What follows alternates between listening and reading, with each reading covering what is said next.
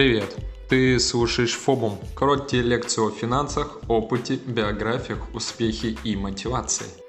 И сегодня я хочу познакомить тебя с некоторыми фактами из жизни Джона Рокфеллера. Начнем.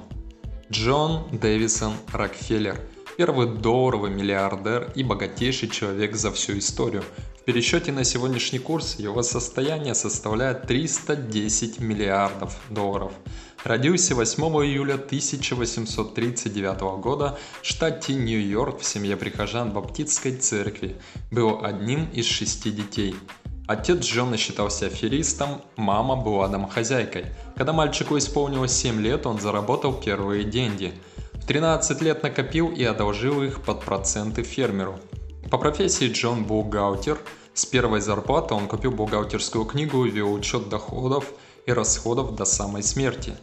Чтобы стать партнером бизнесмена, Рокфеллеру пришлось занять 1200 долларов у отца по 10% годовых.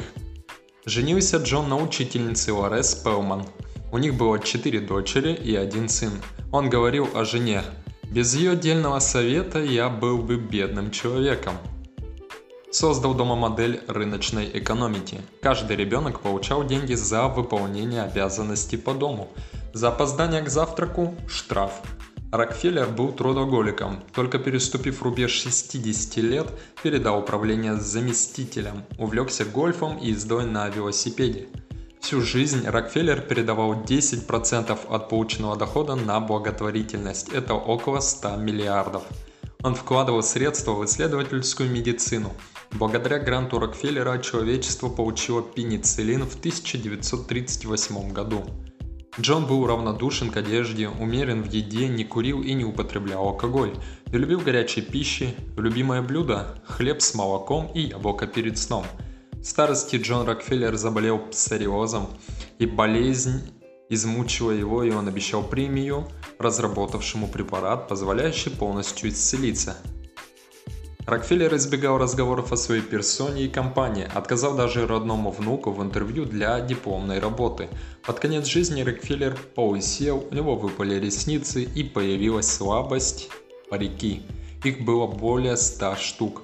Перед смертью Джон болтал по телефону с Генри Фордом. Развеселившись, назначил собеседнику встречу в раю.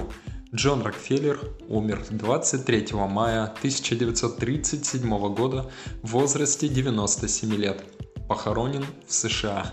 Этот человек никогда не повышал голоса, не нервничал, заботился о матери, а с женой жил душа в душу.